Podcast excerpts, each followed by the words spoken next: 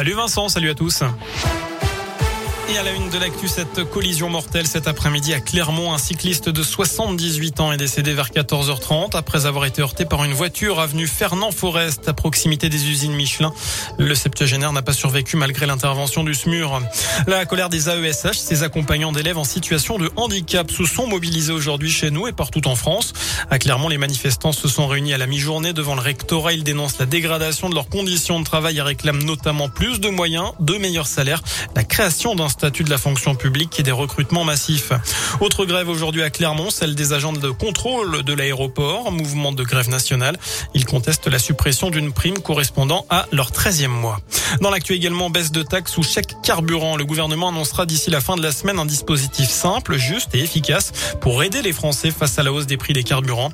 C'est ce qu'annonce euh, ce matin Gabriel Attal, le porte-parole du gouvernement, ajoute que les derniers arbitrages sont en cours, alors que les prix du gazole et du samplon ont encore augmenté de 2 centimes en une semaine. Le début de la campagne de vaccination contre la grippe, c'est vendredi, c'est plus tôt que prévu. Les autorités avancent la date afin de permettre aux Français à risque de se rendre une seule fois chez le médecin afin de se faire injecter le contre la grippe, donc, mais aussi la dose de rappel de vaccin anti-Covid.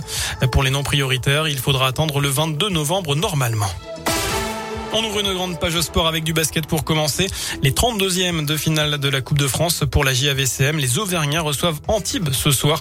Coup d'envoi à 20h à la Maison des Sports. En rugby, Sébastien Bézi sera indisponible 8 semaines environ. Le demi-mêlée de la SM s'est blessé contre Montpellier. Samedi, il souffre d'une entorse du ligament latéral interne du genou droit. Le joueur a passé hier une IRM qui a écarté une lésion grave et donc une intervention chirurgicale. Le club estime qu'il devrait donc pouvoir reprendre la compétition d'ici la fin de l'année. Enfin, un mot de foot. Troisième journée de la Ligue Ligue des Champions. Le PSG, en tête de son groupe, affronte à 21h les Allemands de Leipzig. Le coup d'envoi, c'est à 21h. Voilà pour l'essentiel de l'actu.